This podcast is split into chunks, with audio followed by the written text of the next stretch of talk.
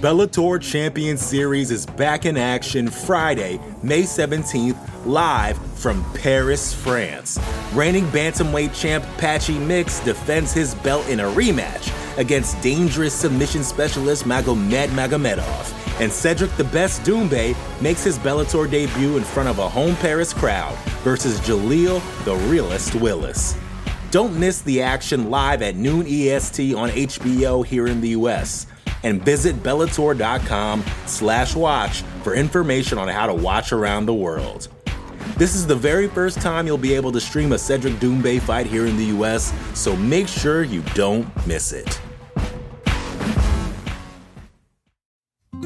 Support for this show comes from Sylvan Learning. When children love learning, they can tackle any challenge life throws at them. Sylvan's Insight Assessment can help you determine if your child is ready for what's ahead. It can also identify gaps in learning and point out areas that could be of concern for your child so they can tackle what's to come. And right now, it's the best price of the year at $29. Go to sylvan29.com to learn more and get your child's assessment for only $29. That's S Y L V A N 29.com. listening to the Vox Media Podcast Network.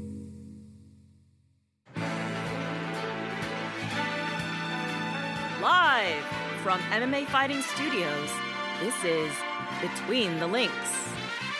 And now, your host, Mike Heck. The iconic voice of Esther Lynn welcomes you to a brand new edition of BTL. And what a time it is to be an MMA fan. We're a little over 48 hours away from UFC 285, a phenomenal card on paper, a main event that is just so incredibly intriguing. We have the return of one of, if not the greatest fighter to step inside of a cage. We'll talk a lot about UFC 285 later in the program. A lot happened in the MMA world and beyond this past weekend as well. So there's a lot to talk about. So let's get into it. First, we're going to introduce our special guest. Speaking of this past weekend MMA, this man picked up another win inside the octagon, another submission win inside the octagon, and he got himself an extra check, a bonus check for his second round submission of Carl Deaton III at UFC Vegas 70, making his second appearance on the program. UFC lightweight contender Joe Solecki. Joe, welcome back, my man. Congratulations on the victory. How are you? I'm good. I'm trying to get that kind of performance on here today instead of the no contest. So we're coming for the bonus today. That's my goal. there you go. And back on the show, he is our Woody Paige, Mr. No Gray Area. He's the exhibition king. He's your favorite hot take artists, hot take artist from No Bets Barred and Damn They Were Good, Mr. Jed Meshew. How we doing, buddy? Doing great. Just shout out to Joe cashing my parlay last week. Just just doing things to Carl Deaton. And I'm no Carl Deaton though. That's all I got to say.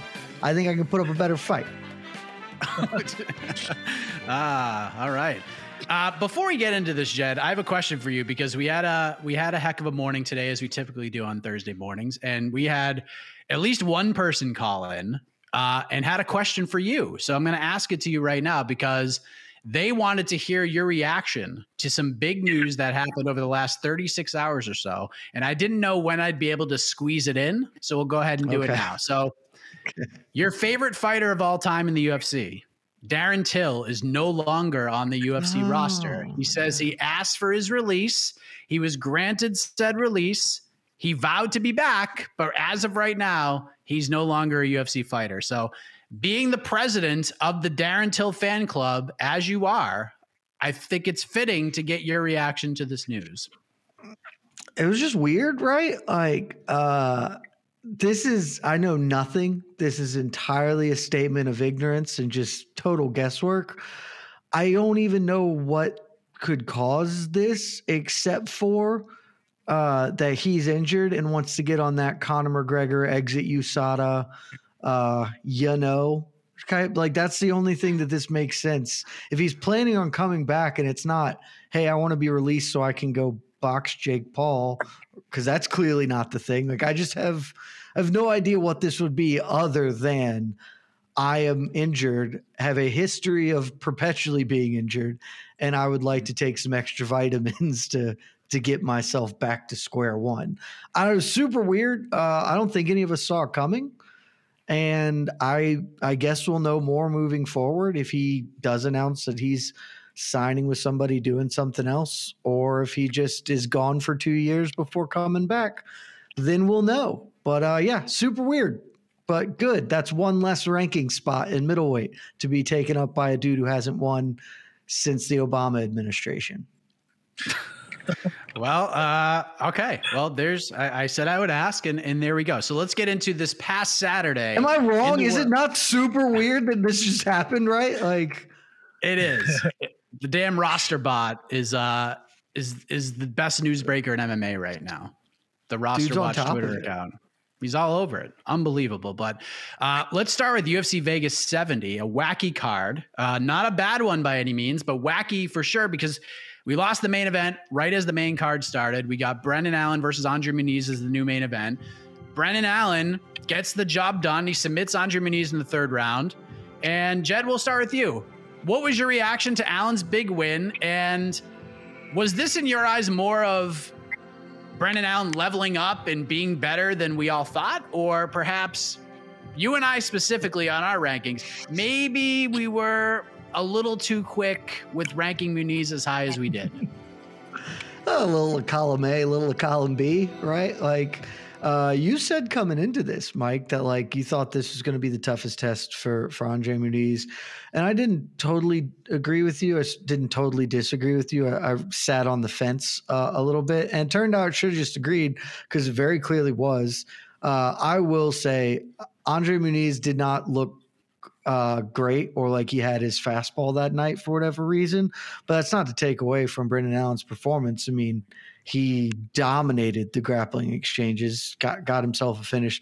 Maybe, I mean, probably the best he's ever looked inside the UFC, and now he's like a legit top 15 middleweight you know like he's he's now going to be a going concern so i in these situations i normally want to defer to uh, player b was better than we thought but i do feel like uh, in this particular instance a couple of us were so high on Andre Muniz, and uh, with the benefit of hindsight, you can look back and say, well, Jed, you frequently make statements like uh, Darren Till hasn't beaten anybody good ever and is terrible as a result.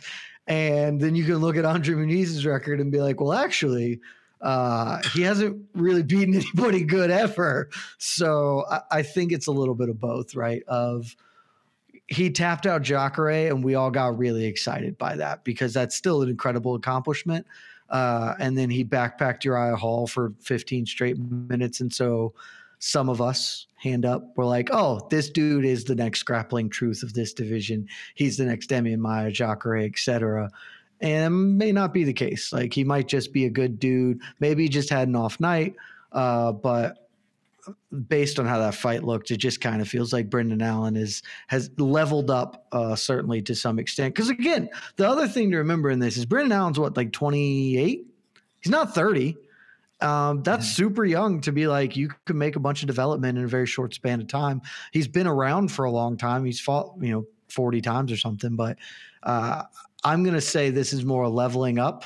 But there is definitely some of the we might have overrated Andre Muniz. Joe, I know you were basking in your victory, celebrating the spoils of victory. Uh, what did you think of Brendan Allen's performance? Did you get a chance to watch? And if so, what did you think of it? Yeah, I watched live because we were watching the card and being like, okay, there's been a bunch of finishes, but no fight that's like warranted fight of the night. So maybe we'll do four performance bonuses. So I was like, okay, if he doesn't get submitted in the first two rounds, we're good.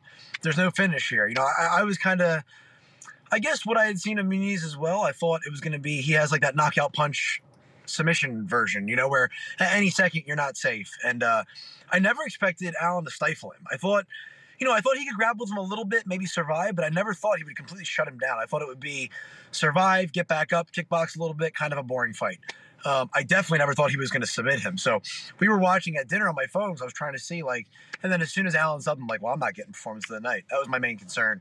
Then I was also shocked on how it went. You know, when you look at like like Jed just said, all the changes he's made. Had Dion Gracie in his corner, been going up to Philly too with like Sean Brady and those guys. Uh, I think he came in you know, with the right template to beat him, which was kind of that top pressure, keep his hips square, wear on him, and then he, he kind of capitalized. And it might be that Muniz wasn't as good as, you know, I thought as well. Um, I thought it was so impressive what he did to Uriah Hall, but then in hindsight, when you look at it, you're like, well, he didn't finish him, and Uriah Hall hasn't been a guy with the best ground game. So uh, it could be like you know, like he said, a little bit of a little bit of A and B, but uh, definitely impressed with uh, with Brendan Allen, especially with you know his only losses in the UFC coming into guys that are going to do you know excellent since that fight. Joe, we also saw the return of Tatiana Suarez. She returned after nearly a four year layoff, submits Montana De La Rosa in the second round, and she wants to go back to strawweight, wants to compete for that title. Long time away. And sometimes, and we were talking about this, there's a new crop of fans who had never seen Tatiana Suarez fight. Like she hadn't fought since pre-pandemic, no idea who she was. People were wondering like why are we hyping her up so much? Never even heard of this woman and she comes in, gets a submission, tough opponent because Montana just brings it. She doesn't care who you are and and what you bring to the table, what your resume looks like, but sometimes expectations are almost too high and it's almost unfair to try to reach them, but she goes out, feels it out for a minute, gets a submission and gets it done. So how would you grade her return to the octagon on Saturday? I mean, especially considering the ring rust and the level of opponent, it's an A. You know, I think she looked spectacular. Uh, you know, and it was not one way traffic where she didn't see some adversity. It wasn't a, uh, it wasn't the best comeback fight. You know, uh, she, you know, dealt with some good defensive wrestling on the wall. She dealt with some guillotine attempts. She dealt with her fair share of adversity, and I think she passed the test with flying colors. I think if she goes back down to 115, especially with kind of her physical prowess, even at 125 was pretty dominating. Uh, so at 115, I've got to imagine there's not going to be much of a you know a gap between her getting to that title eliminator or even a title shot here soon. But I thought she looked uh, looked spectacular for her return. Jed, how would you grade it? Uh, a minus, not quite like an A plus plus, um, because we saw, frankly, what looked like some rust in there, like just which is to be expected. She hadn't fought in like five years, so you gotta get back into the swing of things. Uh, but this this wasn't Dominick Cruz versus Tatsuya Mizugaki, right? Uh, just a perfect 30 second steamrolling. She had to work a little bit, and that's good for her. Like she's going to have knocked off that rust. Uh, and it's it's part of why this was a smart opponent, right? She didn't come back and say, throw me into the deep water. She said, I would like a a winnable fight, but a fight that will test me, uh, a fight at a weight class that I don't intend to compete at, but then I don't have to deal with that whole aspect of this coming back, and I can just focus on getting back in the cage, doing the right stuff, getting myself together. Uh, so I thought it was really smart, everything handled, and we got the performance. Frankly, I expected it to be a little more dominant uh, because I just was like, this just won't matter. But I think we got a good performance out of her. I mean, obviously, she scores the finish, uh, gets herself back together, and now she can drop to 115. And I would say, you know, put her right into the thick of things. Maybe she'll want to get two fights before a title shot, but I'd be pretty comfortable just having her go and run you know, uh, not the Carla Esparza fight, which I've seen floated around, just because that seems really mean to Carla Esparza um, to do that to her again, coming off, you know, losing the title. Um, but if you wanted to throw her in against, I'm trying to think who else is the top five of that division right now. Uh, I don't know, Marina Rodriguez. You do that, it's fine. Like any Yan any of that would work for me. Oh, Yan Xiaonan, that makes sense. Do that. That's a great fight for her. I should have a matchmaking show. How about that? You should. Uh, I know, right? Uh, we Is- do have so that- much to talk. I don't remember Otno this week. Is that who y'all picked from Otno? That's who I picked. Is it? That's who I picked. What, What did, didn't want to give her like. do? Um, I forget who he picked. Jessica Andrade. She picked Jessica Andrade. Oh, he's being okay. Okay. uh, I look, guess. we have so much Sink yeah, or we- swim. Yeah, right. Uh, we have so much to talk about, but I, I, I, I feel like we have to talk about Bellator 291 for a moment. Just one performance in particular, because there were some good performances on the card. There were a lot of fights, a lot What, of what decisions. performance could you be talking about, Mike? Come on. Look, Jed, this was uh this is what we call a one slow fight card. burn. Yeah, it was a slow, slow burn, but it was all worth it because we got a sensational performance from welterweight champion Yaroslav Amosov, and after everything that man has gone through over the last year, put on just an incredible showing against Logan Storley. Did it on the feet. What a performance! Just one of the just I mean, what a story he has. Uh, and he is the undisputed champion. So, Jed, how impressed are you with Amosov? And I guess the big question I have for you, because there's conversation to be had about whether he is a top five welterweight in the world right now, maybe even higher in some people's eyes. Where do you rank him? Where is Yaroslav Amosov in the overall context of the welterweight picture? Look, I know welterweight's super deep division. You have to give this man his flowers. Like he has to be considered a top five guy in the sport because what what more can he do? Like what, he's on 27 and 0. That is not doable. That is an unreasonable thing to be. I used I've said it all the time when Khabib was doing his thing. Like I don't even care if he fought Tommy Fury level cab drivers. Like it's just not possible to be undefeated in this sport for that long. It is it is incre- an incredible accomplishment. And if you look at Amosov's record, it's not a bunch of bums. Like he is fighting good opposition. Logan Storley is a top 15 welterweight, a damn good fighter. And this was a fight that seemed set up for him to have trouble with. You know, they fought before a very, very close split decision. Uh, Storley was able to do a lot more grappling in that in- initial one. The great scrambles, great fight uh, in their first time around. But Storley had been active, had fought several five round fights, had won the interim belt. How, however disputedly that was, you know, like he had been active, or Amosov had the world on his shoulders he literally was in in war like literally was in combat not combat sports combat and like all of that should be this huge distraction right to take away from his focus on this or or just even you know you could channel that into motivation i suppose but it just is really hard for me to fathom being able to train and focus and and and do this kind of a job when your country is being invaded, you know, and your family can't even live at your home anymore for fear of rocket attacks. Like it is, all of it is insane. And for him to come out here and put on that kind of performance on top of the rest of his resume and the fact that he has ne- never seen him lose or never even really get particularly close to losing, like, do you you just have to give this man credit as a top five welterweight because I don't know that he would beat Kamaru Usman or Leon Edwards, etc. But I don't know that he wouldn't. Like I cannot confidently pick any man in this world to beat that dude, uh, and that may, he's top five for me easily. Joe, w- w- I don't know if you watched it or not, but you may have seen highlights or you know read recaps or whatever. But after everything this man went through, to have a performance like that against a guy like Logan Storley, incredible stuff, was it not?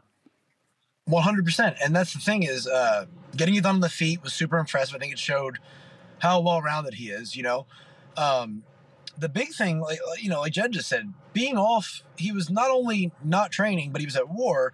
But you know, to be so much further ahead than the first time, when he didn't have that time to get better between fights, he was dealing with real life issues. You know, um, so I thought maybe that's where Sterling would have closed the gap a little bit in that time off. And uh, the fact that he came out was so dominant, I think that's exactly it. I think, you know, if he had a different base beside his wrestling, you know, if he was out there submitting people and had, you know, his striking looked better and looked well rounded, that'd be great.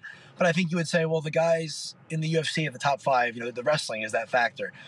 But he has world class wrestling. That's what Usman has. That's what separates Usman from everybody else. So the same thing. I mean, of course, we don't know until they get in there, but to say he's not top five or at least top three, I'd say, would be kind of ludicrous, right? I think he would give Leon Edwards a ton of problems, and I think Usman and him if they fought 10 times, I think, I think you could split them right down the middle. You know, I think, uh, and I mean, just the ability to keep developing, like I said, without the time between camp, that means he came home, maybe had a little pre camp, got in camp, and put on the performance of a lifetime. Imagine what he can do now, you know, when he's back to training full time. It's going to be uh, really, really impressive. I don't think he'll ever get his due because, like they did with Chandler other guys, you know, until you're actually in the mix, they're going to say, what if? But, uh, I mean, it's not like he's fighting subpar competition, even in the 170 division at Bellator, you know? So, uh, I really think, really think he's top three if I had to, you know, put a number to it. Yeah, just just incredible stuff. But let us move on. Uh, like I said, there's so much to talk about. The point for round one goes to.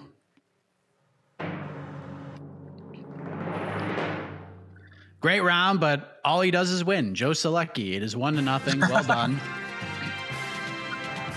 We did talk about the event that Joe got a, an actual win on, so I feel like this is fair.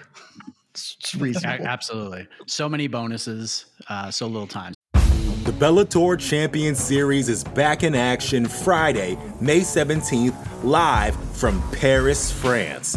Reigning bantamweight champ Patchy Mix defends his belt in a rematch against dangerous submission specialist Magomed Magomedov. And Cedric the Best Doumbé makes his Bellator debut in front of a home Paris crowd versus Jaleel the Realist Willis. Don't miss the action live at noon EST on HBO here in the US. And visit Bellator.com slash watch for information on how to watch around the world. This is the very first time you'll be able to stream a Cedric Doumbé fight here in the US, so make sure you don't miss it. So let's put a bow on this past weekend. Jake Paul suffered his first loss in the boxing world, losing a decision to Tommy Fury. I thought Tommy Fury clearly won. Paul had his moments. Obviously, had the big knockdown late in the fight, some weird refereeing, but we were wondering how we would react to Jake actually losing a fight when he's been very, very smart in picking his opponents. This time it was an actual boxer, and Tommy Fury gets the big win. So, Joe, was this even on your radar? Did you watch it? And if you did, or even if you didn't, what did you think of the result? Were you surprised that Jake Paul lost to Tommy Fury? Yeah, I mean, uh, first of all, yeah, I was, on the plane when it was going on, but uh, you know, big bonus, I was able to splurge for the Wi-Fi, so you know, life's good right now. But uh, I was just following on Twitter, you know, like round by round updates, because I was interested, you know. Um, I don't know that I'm surprised that he lost because Tommy Fury is a you know legitimate boxer, but the most surprising thing was that after it happens, we're kind of not we, but a lot of people are changing the narrative of like, well, you know, it's a stiff test. He's a real pro boxer and all that. But the story going in, I feel like even on Jake Paul's end was this guy hasn't fought anybody. He's more of a you know personality also than a boxer. You know, uh, you watch Dave Portnoy and Rogan; they were getting that argument about he's never fought anybody, he can't punch. He's a real boxer, but he is not. He's not the highest level competition. We look, the combined opponent's record was like what 40 and 120 and something like that. Um, so I'm not surprised that he lost. I do know Tommy Fury is a legitimate okay boxer, but I don't think we can go back and change history and say that the lead up to this was everybody thinking Jake Paul was going to kind of crush him. Was what I, that's what I always heard from people, you know. So I feel like uh, doesn't mean he has to be done or anything like that, but definitely I think he has to stick to you know hand picking matchups in that wheelhouse. He cannot go above that. So we can stop with the you know the talks of Canelo one day or you know crazy nonsense like that. So uh, you know, and even I even past their prime, kind of washed up but very successful pro boxers, I think would be a bad idea at this point. So, uh, obviously he can box a little bit, but I think we kind of saw it's not what you know he thought it was, or what everybody else thought it was. But I am kind of relieved after seeing this nonsense, the leaked scripts and all the phony stuff that people put out there. That you know him taking a loss by decision does make it seem a little more real than some of the other stuff we've seen. So, uh, I guess it kind of keeps it genuine in, in the grand scheme of things. Jed, as you know, up until probably like two or three days before the fight, I was not into this at all. I wasn't, but I believe it was this program. You sold me on it. You pushed me off over the edge. You got me out of the backyard onto the fence, and then you shoved me into the neighbor's yard into watching this fight. And based on what you said about this fight heading in, one would guess you were pretty surprised by this result. Were you not? No. What I feel like we're remembering this differently. I was surprised by what it looked like, not necessarily this result, right? Because the way I got you into this, Mike, is I said, look, I'm legitimately interested to see. We're going to get the answer to some questions here. The questions being, what does Jake Paul look like when he fights some dude that's young? And that's it, right? Like it is, to me, this whole thing has been less about Tommy Fury, the boxer to to some extent it's there and what we saw him do to Jake Paul involved a lot of boxing but it was mostly Tommy Fury is young and can sort of match Jake physically and that we haven't seen that because even though Tyron Woodley hits much harder than Tommy Fury and Anderson Silva is a better boxer than Tommy Fury even they are low volume low output guys they aren't going to do things whereas Tommy Fury at the minimum knows at least a little bit and he has a corner that is great like obviously his corner is exceptional considering his half brother is the champion of the goddamn world. So they could tell him, "Hey, here are the things," and he could at least come with the game plan and try to effectuate it. I had no confidence he could actually do it because he struggled with Anthony Taylor. Like he hasn't looked good, but I at least wanted to see what would happen when Jake Paul boxed some dude who was at least young. And mm. honestly, that's my big takeaway in this fight is that okay, like Jake Paul is is who I thought he was from a boxing standpoint. He doesn't have a lot of tools, but he's willing. Like he he is not shirking away from getting into a scrap with somebody. He just doesn't have the tools and because the way his career had been sculpted, he never knew realistically that he didn't have these tools. He probably to some extent thought that like, oh, I can just wing this right hand at people and I'll hit them and they'll fall over. And it's it's a little harder than that when you get to people who are going to fight back in a way. And we saw him have success. We saw him drop Tommy Fury. We saw Jake grow in this fight. He started throwing his own uh, counter left hook and a jab uh, and his own jab, and he ends up dropping Fury in, in the eighth, right? Like I thought this fight was pretty good. It is what it is. These aren't two guys who are ever going to fight for a real championship. But I agree with Joe. Like one of the biggest takeaways for me is great. We can now stop the very idiotic pretending of Canelo. But Jake Paul can move forward with his boxing career, right? Like I don't think that it.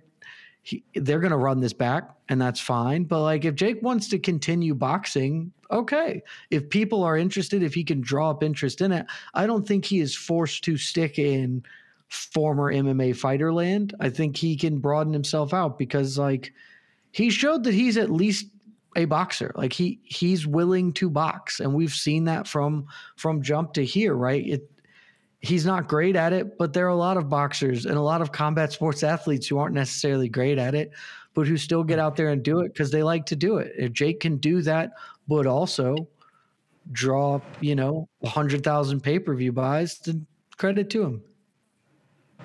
Yeah, I, maybe it was NBB when uh, you said you were going to place a hefty wager on Jake Paul. Maybe that's where I got thrown off. But yes, oh, you did. You did. You did sell. I did. I did bet on Jake Paul for sure because I just thought that like Tommy Fury isn't very good, uh, and Jake he gets hit with right hands a lot, and Jake Paul has a decent one. I was like, oh, Jake Paul knows what he's doing, right? Like he has expertly selected his opponents. Uh, they got a little over their skis on this one. So Jed, you said they're going to run this back, and both guys for seem to want that. But the question is like, is that smart for Jake Paul to run this one back? Like, it would make money, but if he loses again, you know, where's he at? There's obviously the Nate Diaz possibility. Some say that might be dead because he lost Tommy Fury. I'm not sure if I actually buy that because I do think that's there and it would be a very healthy but healthy pay per view. But if you are the Jake Paul matchmaker, are you running this back or are you going a different direction with him? A thousand percent. I don't understand the narrative that some people have come out with that that this is we're done with this and there's no need.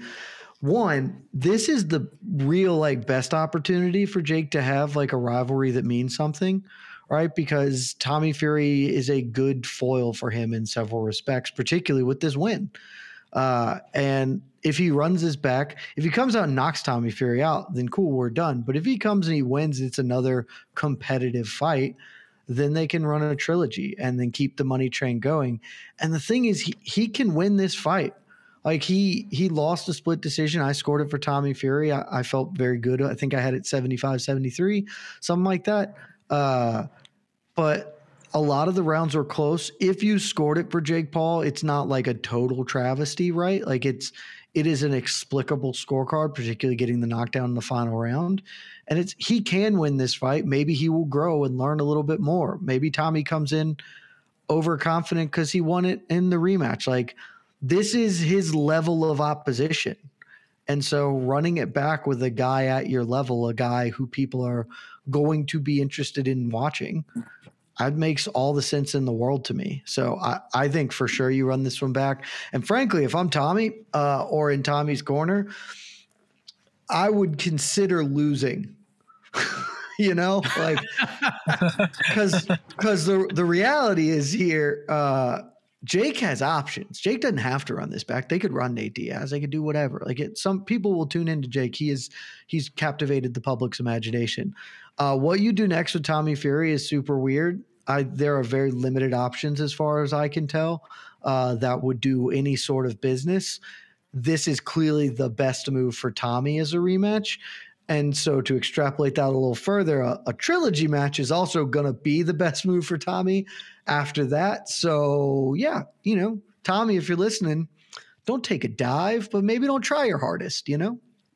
Yeah, we'll see what Mike Perry's script looks like for for this next one. But Joe, I, I, think you wear a promoter hat from time to time in the grappling world. But if you were tasked to book Jake Paul's next fight, would you run this one back, or would you? Are you done with this? You closing the door, moving on to to other opportunities?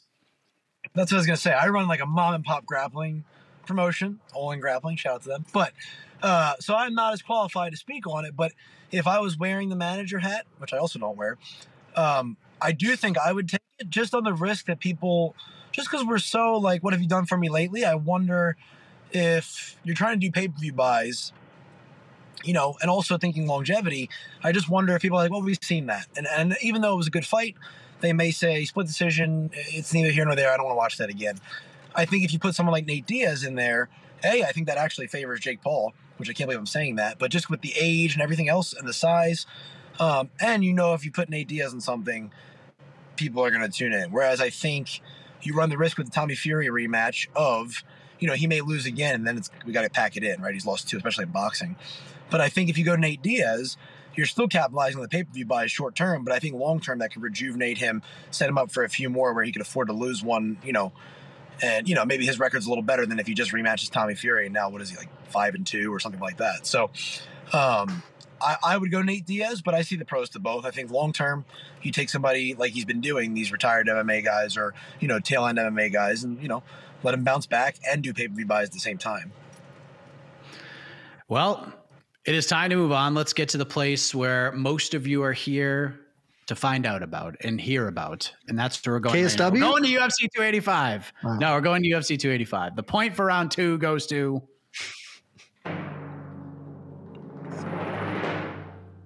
Jed Meshew. Jed Meshew.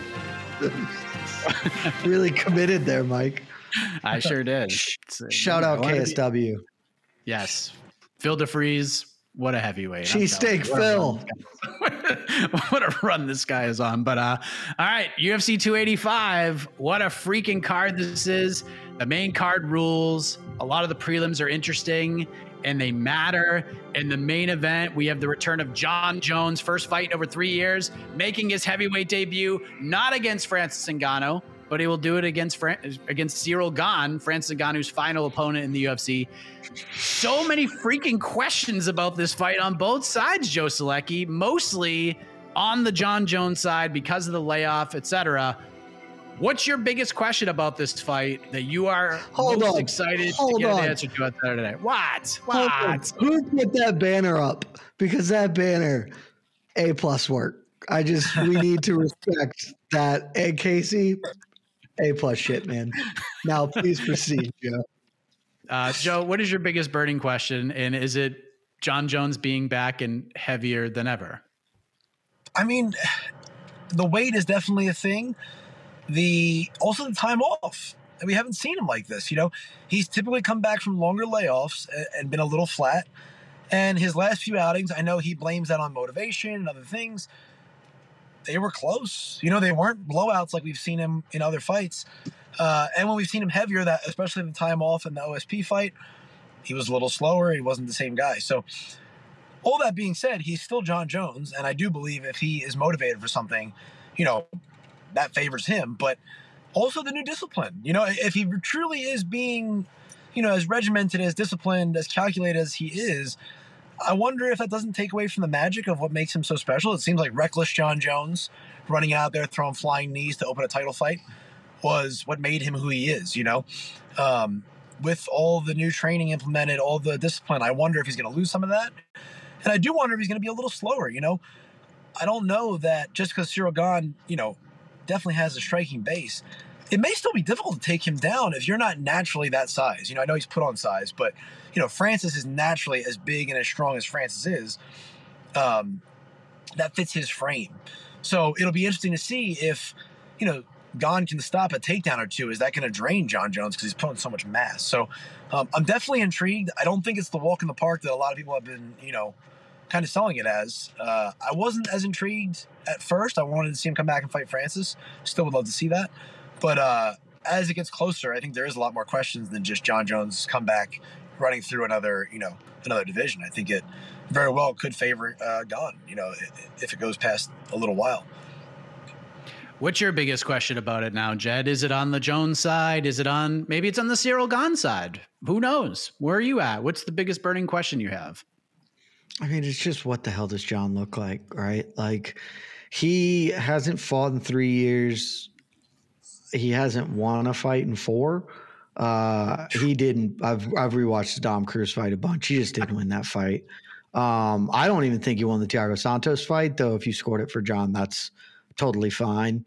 Uh, but he didn't look undeniably did not look good in either of them. Uh, and to some extent didn't even look that great against Anthony Smith, right? And we talked about this in No Bets Barred this week. I understand the inclination to believe Jon when he says I wasn't motivated, etc. I have two main problems with that. Uh, aside from the fact that it's just like a very convenient answer for why you look like shit. Uh, one, if you weren't motivated, why were you still doing this? Why not move to light heavyweight earlier? Why keep coming back if you aren't motivated? So I take a lot of grain of salt. And the other is like, I think the simpler and more correct answer is that the division caught up to him, that he's old and he's only 35. And I know, I'm sure the comments are already exploding because people hate when I point this out. Uh, the fighters are old and fi- like fighters are old and get worse or whatever. But mid to late 30s is pretty pretty much it generally when your athletic peak starts to decline and historically 10 to 12 years is when your fight miles catch up to you. Like that is just a lot of years in the gym, fighting, training, working. I've seen it with all the greats. They're great. And the true, true elite elites of the elites, Anderson Silva, can extend their primes. Even after they've lost their fastball, they can win with off speed pitches. I gotta say, it felt a lot like Jon was winning with off speed stuff in his last couple of outings. And so taking some time off to move to a new weight class, which is generally easier to move up, upper tends to be easier than the lower weight classes. I have no idea what he's going to look like. I have no idea what approach he's going to take to this fight. We know nothing about what this fight is going to look like. Truly, we have no clue. So if Jon Jones comes out and wrestles, like Joe said, maybe Gane, maybe can't take Gane down. Go back and watch that fight. Francis Ngannou took Ciryl Gane down a whole bunch. He also did it by just being a hoss, by being 275 of rock solid muscle and just manning that dude down. Can Jon do that at 240? No clue. Genuinely no idea. Does he not? Does he do uh, the worst version of Jon Jones where he just tries to play rangy kickboxer? Like that, I don't I've none of us know at all what's about to happen. And so this fight is entirely questions. Like I, you can't feel confident in any way about what is about to take place, who's about to win, how it's going to look like. It's all up in the air, which makes it fascinating. Like that's why I'm tuning in on Saturday. I would like to know the answer to these questions, and we're going to get them. And that's that's what's interesting about hearing you talk about this, Jed, because I remember when this fight was first booked, you were very confident that Ciryl Gane yep. was gonna not just win, but run over Jon. And as the fight gets closer and closer, it seems like because of the tape. questions. Yeah, and you watch tape. So you I assume you don't feel as confident. Now you just said it, but this will not be a, a Gane run over type performance as you previously thought. It could be. It could be Jon running over Ciryl. It could be anything. Like when I went and watched the tape, like my initial reaction to this was just like, well, Jon has historically had his worst performances against athletic dudes who could match his physicality. Uh, and Ciryl Gane is obviously that and is a better range kickboxer, which is where, despite all logic and reason, Jon seems to prefer fighting. Like th- that is the most frustrating part of the Jon Jones experience to me is he's the best clinch fighter in the history of the sport and he refuses to do it because he is long and just wants to do that despite being bad at it. Like despite it actively being the worst part of his game, he tries to do it the most. And if he does that against Gane like I just like, oh, he's going to lose because Ciryl Gane will kick his legs and move around the outside and I'll be done. And I watched it tape and I was just like, I don't have any idea, man. Because I will Gane want to throw kicks if Jon's going to catch the kicks and take him down. Jon is pretty good at catching kicks thrown against him. Uh, that oblique kick, it, like this fight could suck ass. Is is where I've settled on. it could it could be really cool. Like it could be Jon taking him down, elbowing his face off. It could be Ciryl Gane just putting on a kickboxing lesson, or this could be 25 minutes of them both standing 12 feet apart from each other and kicking each other in the knee. Like it's, I have no confidence in what this fight is going to look like. And when I watched the tape, I was just like, oh, there are a lot of ways for John to succeed here because Ciryl Gane doesn't make the best choices all the time. Uh, and so I, I just have no, I can't feel confident in Gane. Like I think this fight should favor him. I have no confidence that it will. Joe, some people say, and look, we all wanted to see Jon versus Francis. We all wanted to see it, you know, the light heavyweight goat against the terrifying Francis Ngannou. And there are some people who say that of the options in front of Jon currently, or where they were a few months ago, whether it be Francis or Stipe and now Ciryl Gane, that Gane might actually be the toughest stylistic matchup of the three. And I don't know if I agree with that, but when you break this one down, do you is there a case to be made that Gane is the toughest stylistic matchup, or are you not really buying into that? I mean, I'm worried that I'm like criminally underestimating uh, Gane because I feel like at heavyweight he's he's not an he's not the knockout artist that Francis is. Where I feel like Jon could control Francis for four rounds, and like the Stipe fight with Francis, the first one, where you're just going, you're still holding your breath, going, yeah, but they still got to start on the feet in another round. I don't think Ciryl is that guy, but he still is a heavyweight natural heavyweight with good kickboxing. He could knock him out, of course, um, or he could outpoint him. So I think it is an intriguing matchup. But I think where, you know, the, the Stipe fight and the Francis fight were more intriguing to me was they're more based off the physicality. I think no matter, you know, Stipe fights at range, of course, he uses his boxing, some low kicks. Um, and we know that Jon could get suckered into that too. But they would have ended up clinched up, would have been competitive certain areas. There would have been that physicality. Like Jed said, I do worry that you know, this can be them staring at each other for five rounds and uh, and not deliver, you know, which would be just it would be very anticlimactic for Jon's comeback. So um, I hope it's not that. I do think you know Ciryl's dangerous, of course, but uh, he also doesn't make good decisions. That's what just said. That's true. Like he kind of threw away a title fight by dropping back on a leg lock. Um, and Jon is an IQ guy, so I do think it's Jon's fight to win as long as all the boxes are actually checked. And like I said earlier, that checking the boxes didn't hurt him by being too disciplined because he's kind of a loose cannon by nature. And, you know, as long as the changes to heavyweight, you know, didn't catch up to him, as long as he's developed like a natural heavyweight and not, you know, put artificial mus- muscle on that he can't fuel, you know, because that, that is a realistic possibility. It's a first camp in his new body, so to speak. So, uh, yeah, it wasn't my first choice. I definitely would have taken Francis or Stipe first, but I think this could be a great fighter. I think it could be, you know, an absolute wash where we're going, all right, I wish I would have turned it off at the co-main. So obviously I hope it's the first one. And look, I, I think it's important to note, and Jon Jones has a lot of faults, and he's done a lot of awful crap, and it's not what? forgotten about. It's not forgotten Jon? about. It isn't forgotten about, and people bring it up all the time. Well, Jon's coming back. You don't talk about that. I don't. It, look, it is what it is. He's done a lot of awful crap. We all know it, but the one thing about sports and MMA in general, mostly sports, is that these things are never forgotten, but it becomes sort of a further away storyline and the overall competitive story when you compete and when you win. And Jon Jones winning this fight and being the heavyweight champion 100% is better for business. It's better for the UFC as a brand. It makes the division more interesting to fans.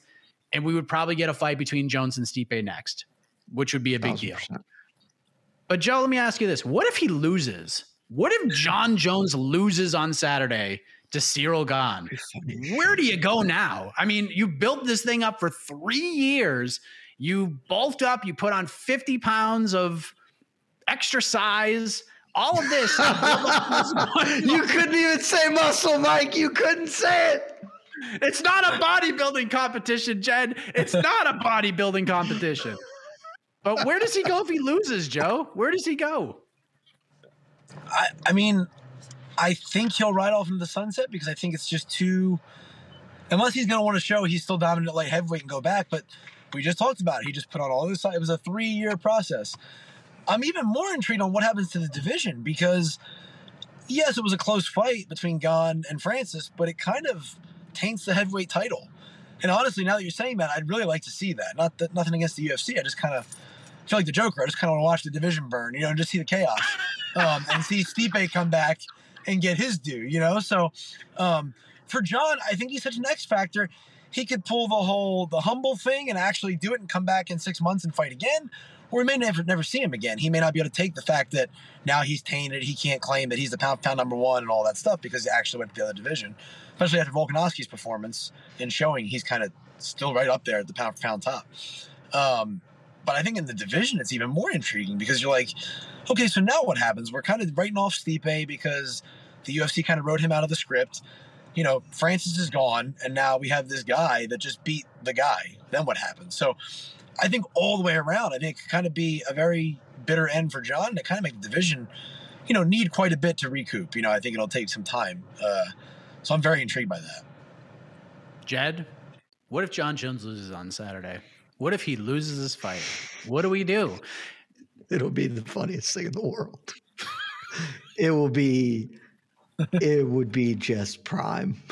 like, all this trash talk, all this Francis was scared of me bullshit narrative, and then he comes and loses. It would be, it would be great. Uh, it probably won't happen because that's not how the MMA gods work. But if he loses, Mike, you know the answer to this, right? Like we we've talked about it. It's it's pretty obvious. He can't go back to light heavyweight. He'd like look at him. He's not go. He's not making 205 anymore. Uh, fortunately, there's the rematch we've been clamoring for. All of us have been asking for this rematch at heavyweight oh. from way back in the day. He happens to be under UFC contract, a little man by the name of Parker Porter, Mike. We can finally get the Parker Porter rematch. That's what's next. Parker, I am confident Parker Porter at heavyweight can make it longer than the 36 seconds that he made the first time around. Oh my gosh. Wow. All right. Well, you just teed you teed that one up way too easy. I mean, I thought you were going to say, "Hey, look, Stipe has one more fight left. He could fight Jon win or lose." But I didn't expect the Parker Porter card to be played uh, at this point in the proceedings. But we got to build are. Jon back up after this loss for the heavyweightiest heavyweight title. Oh, it would be the best. Oh man! All right. Well, there's a lot more at the UFC 285, so let us move on to the rest of this ridiculous card. The point for round three goes to.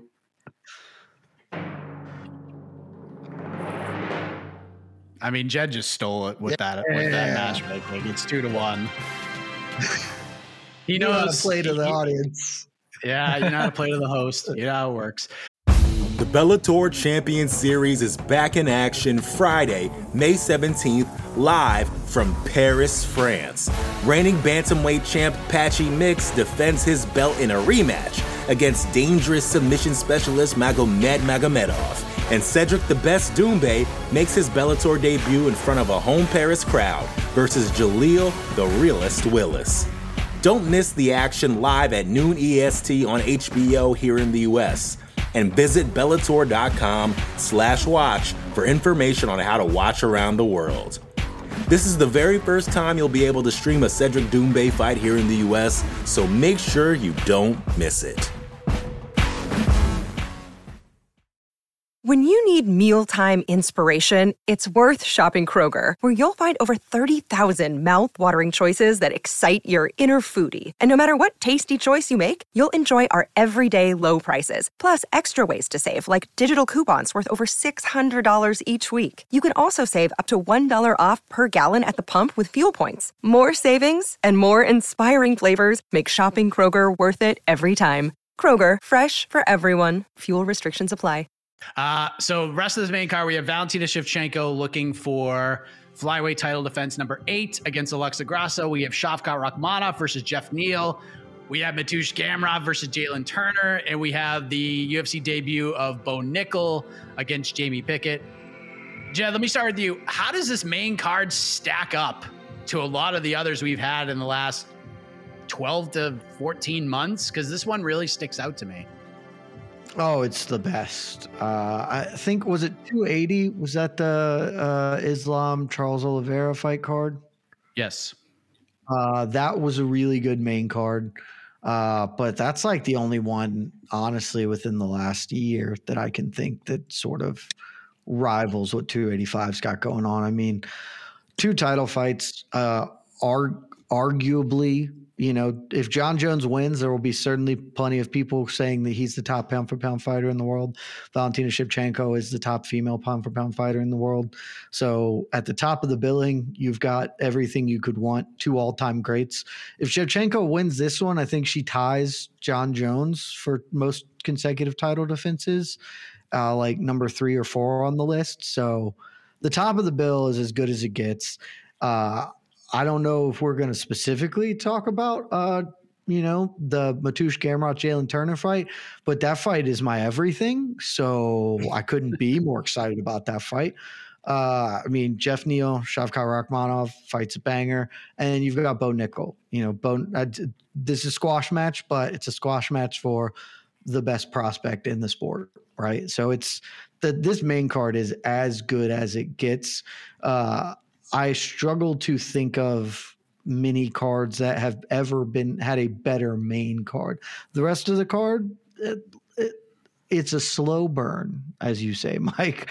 Uh, some of the early prelims are uh, don't get your blood boiling in any kind kind of way, but the later prelims are mostly pretty good, and the main card, the card you actually have to pay the money for, it's as good as you can ever expect to get. So uh, this is one of the rare weekends, Mike. I normally come on this program or on any of our other programs and say, if you got something else to do, if you need to go apple picking, if the if the wife wants you to spend some time with the family, just tune into MMAfighting.com. Great website. We'll keep you covered, and you can do those other obligations.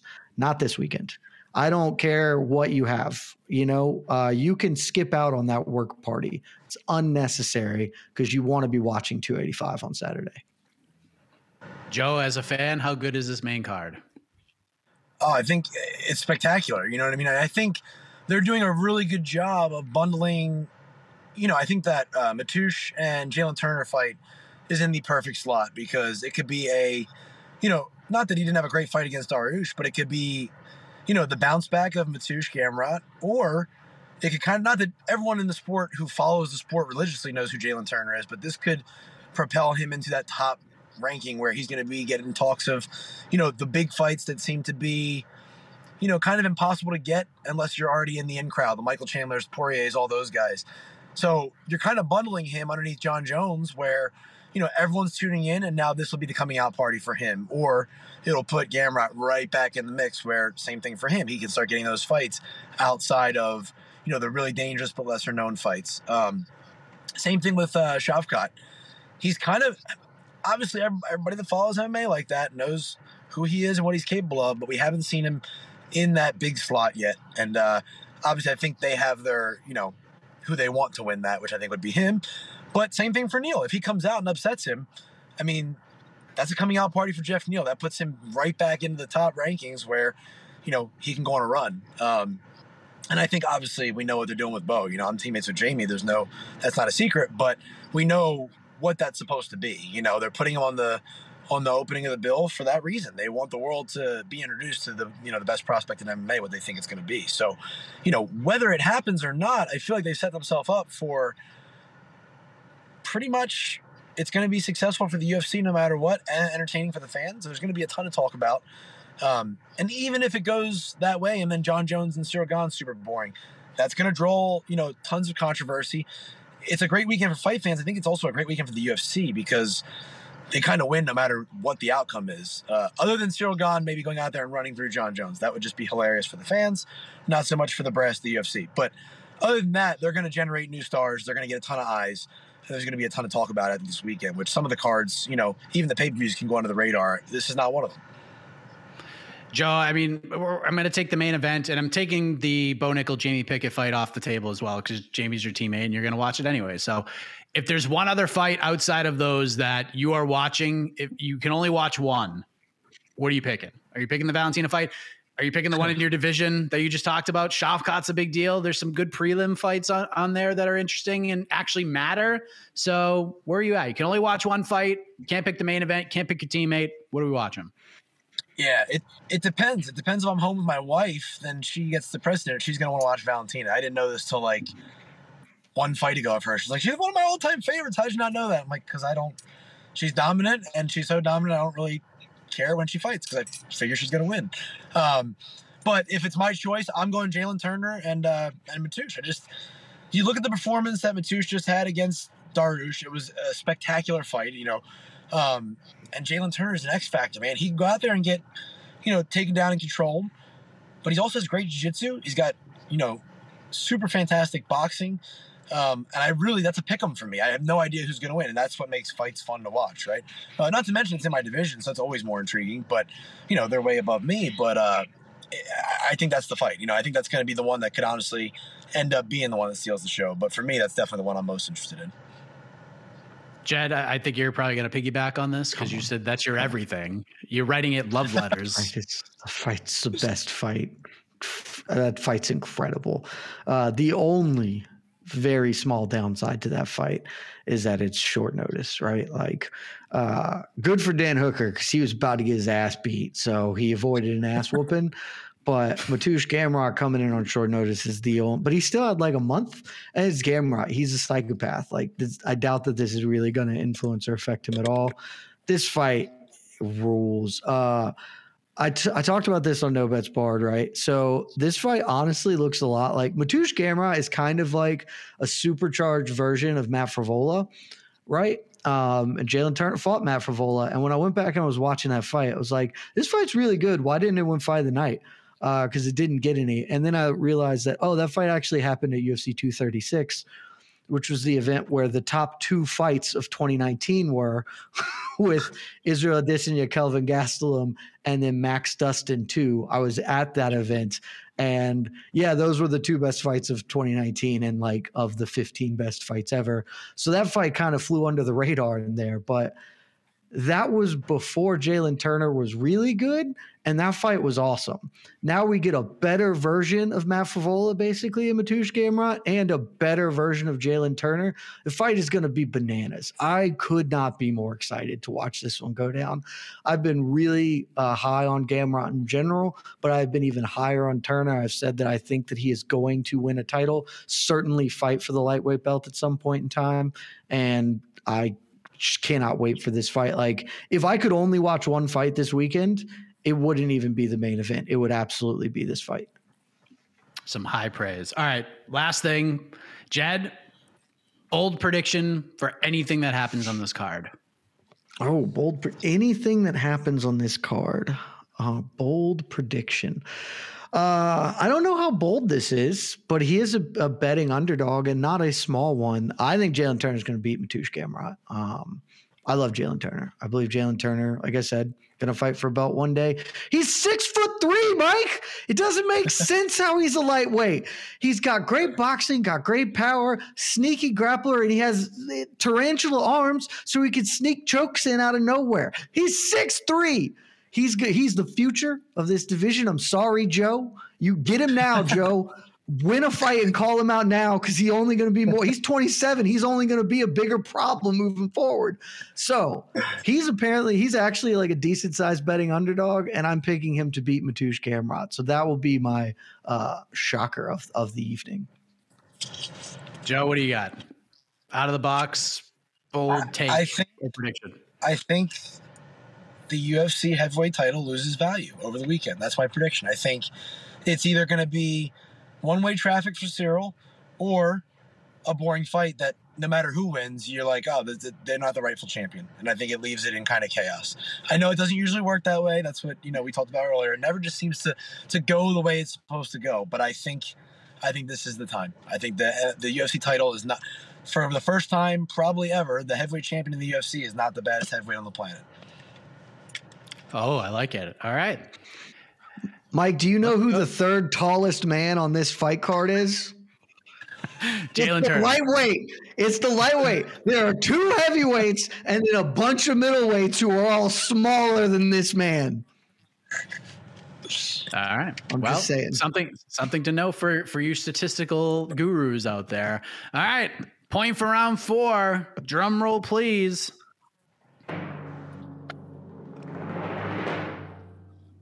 Joe Solecki. It's two to two. and you know what that means. We got time for one more question. It's the knockout round. One minute apiece for each of these individuals to answer the same question.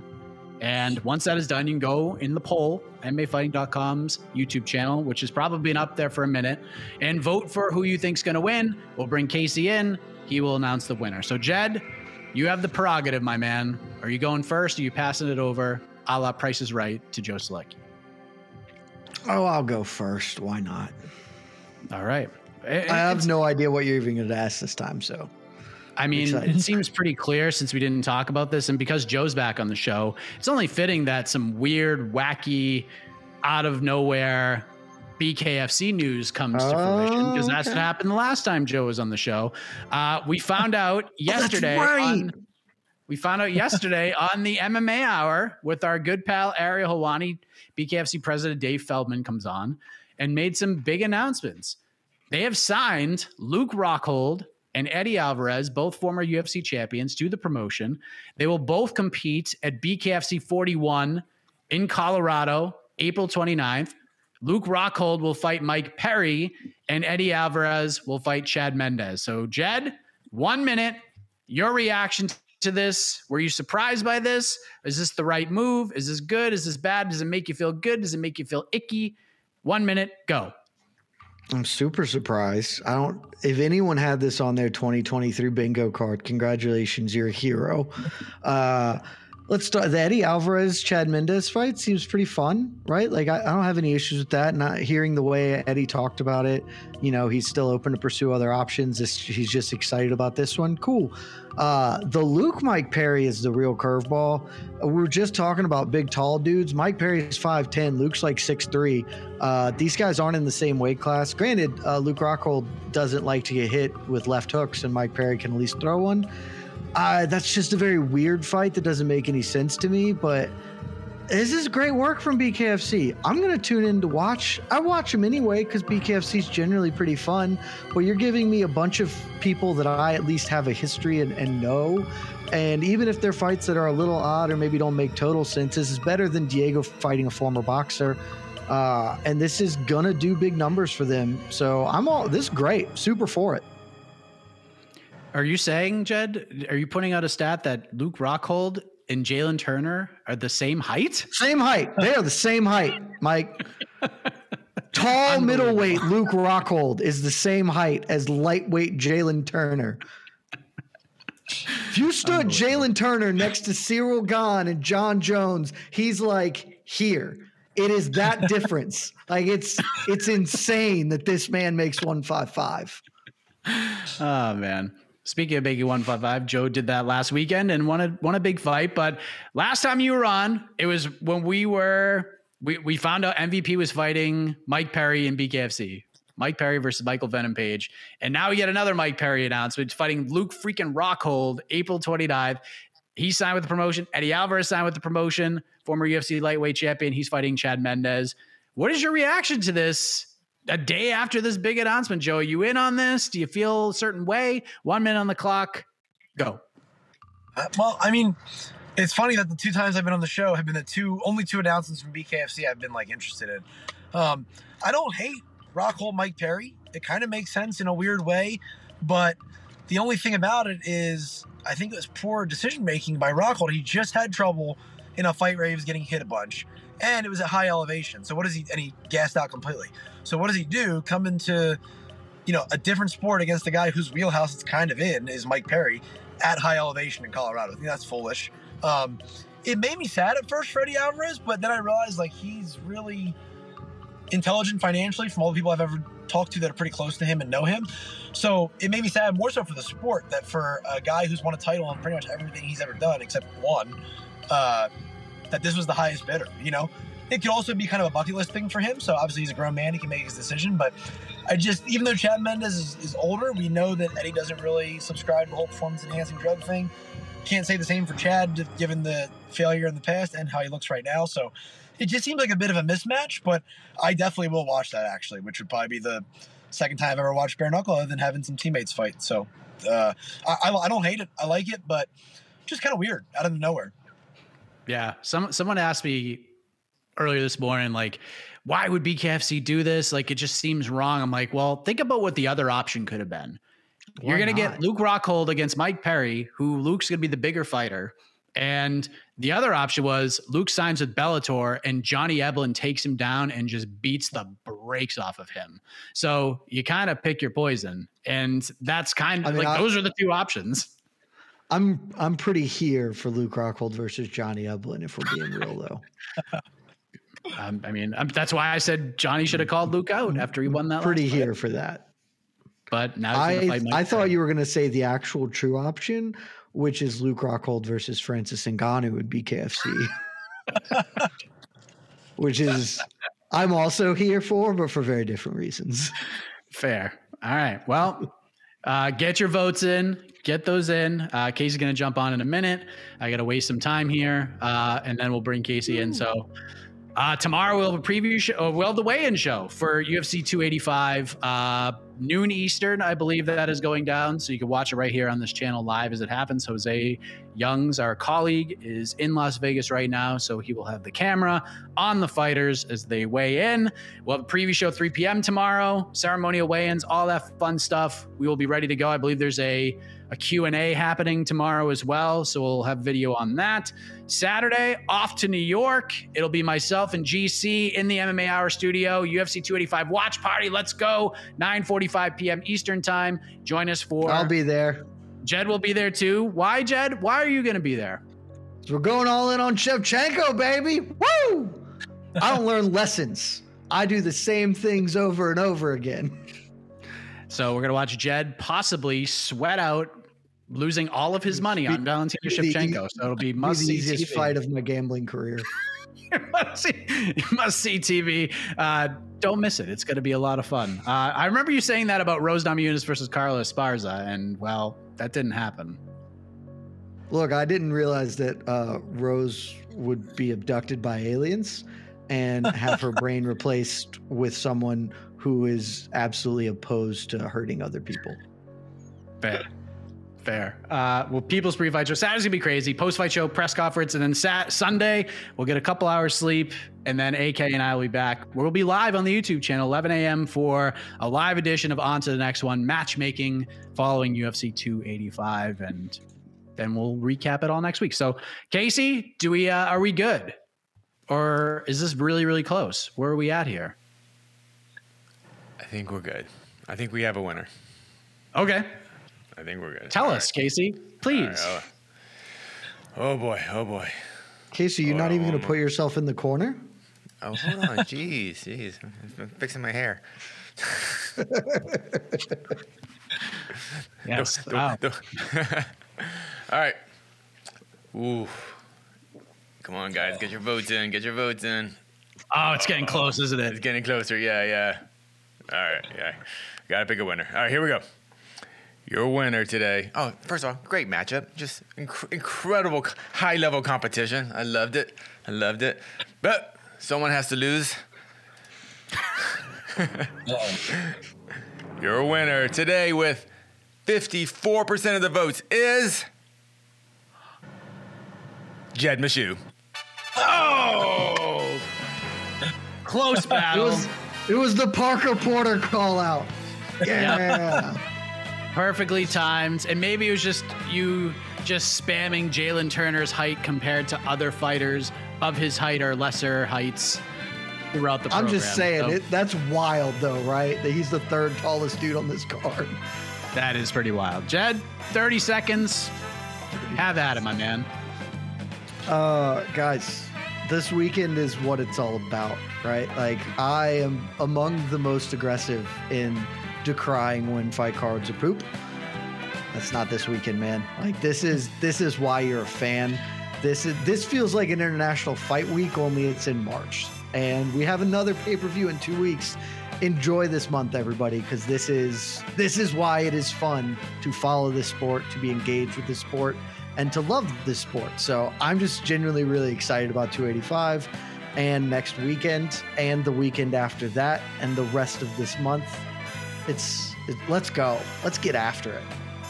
Yes, this is a very good time to be an MMA fan. Joe, uh, sorry it didn't go your way, but you know the one that really mattered, it did go your way, and you got a bunch of extra bonus money. And even if you won this, you wouldn't have gotten anything except uh, just 38 seconds of extra camera time. But uh, anything you want to say before we say goodbye? No, it was awesome to be here. I'm gonna go back to the drawing board and I'm gonna come back and I'm gonna get that win back. That's all I can do. Ah, I love this guy. Love this guy. Well, thank you very much. Casey, you can hit the exit music. We are done. Uh, thank you for joining us. Buckle yeah, up. Thanks so much, man. Thanks for having It's gonna be a it's gonna be a very busy couple of days here at MMAfighting.com. So stick with us. Uh, we appreciate you very much. Back next week to recap UFC 285, and I'm sure much more chaos that will happen in the MMA space. So for Jed, for Joe, for Casey on the ones and twos, the iconic voice of Esther Lynn, perhaps will take you home. I hope she does. But we're done. Thank you for joining us. Between the Links back next week. Good night, everybody. This has Love been y'all. Between the Links, an MMA fighting production on the Vox Media Network. You're listening to the Vox Media Podcast Network. The Bellator Champion Series is back in action Friday, May 17th, live from Paris, France. Reigning bantamweight champ Patchy Mix defends his belt in a rematch against dangerous submission specialist Magomed Magomedov. And Cedric the Best Doumbé makes his Bellator debut in front of a home Paris crowd versus Jaleel the Realist Willis. Don't miss the action live at noon EST on HBO here in the US. And visit Bellator.com slash watch for information on how to watch around the world. This is the very first time you'll be able to stream a Cedric Doumbé fight here in the US, so make sure you don't miss it.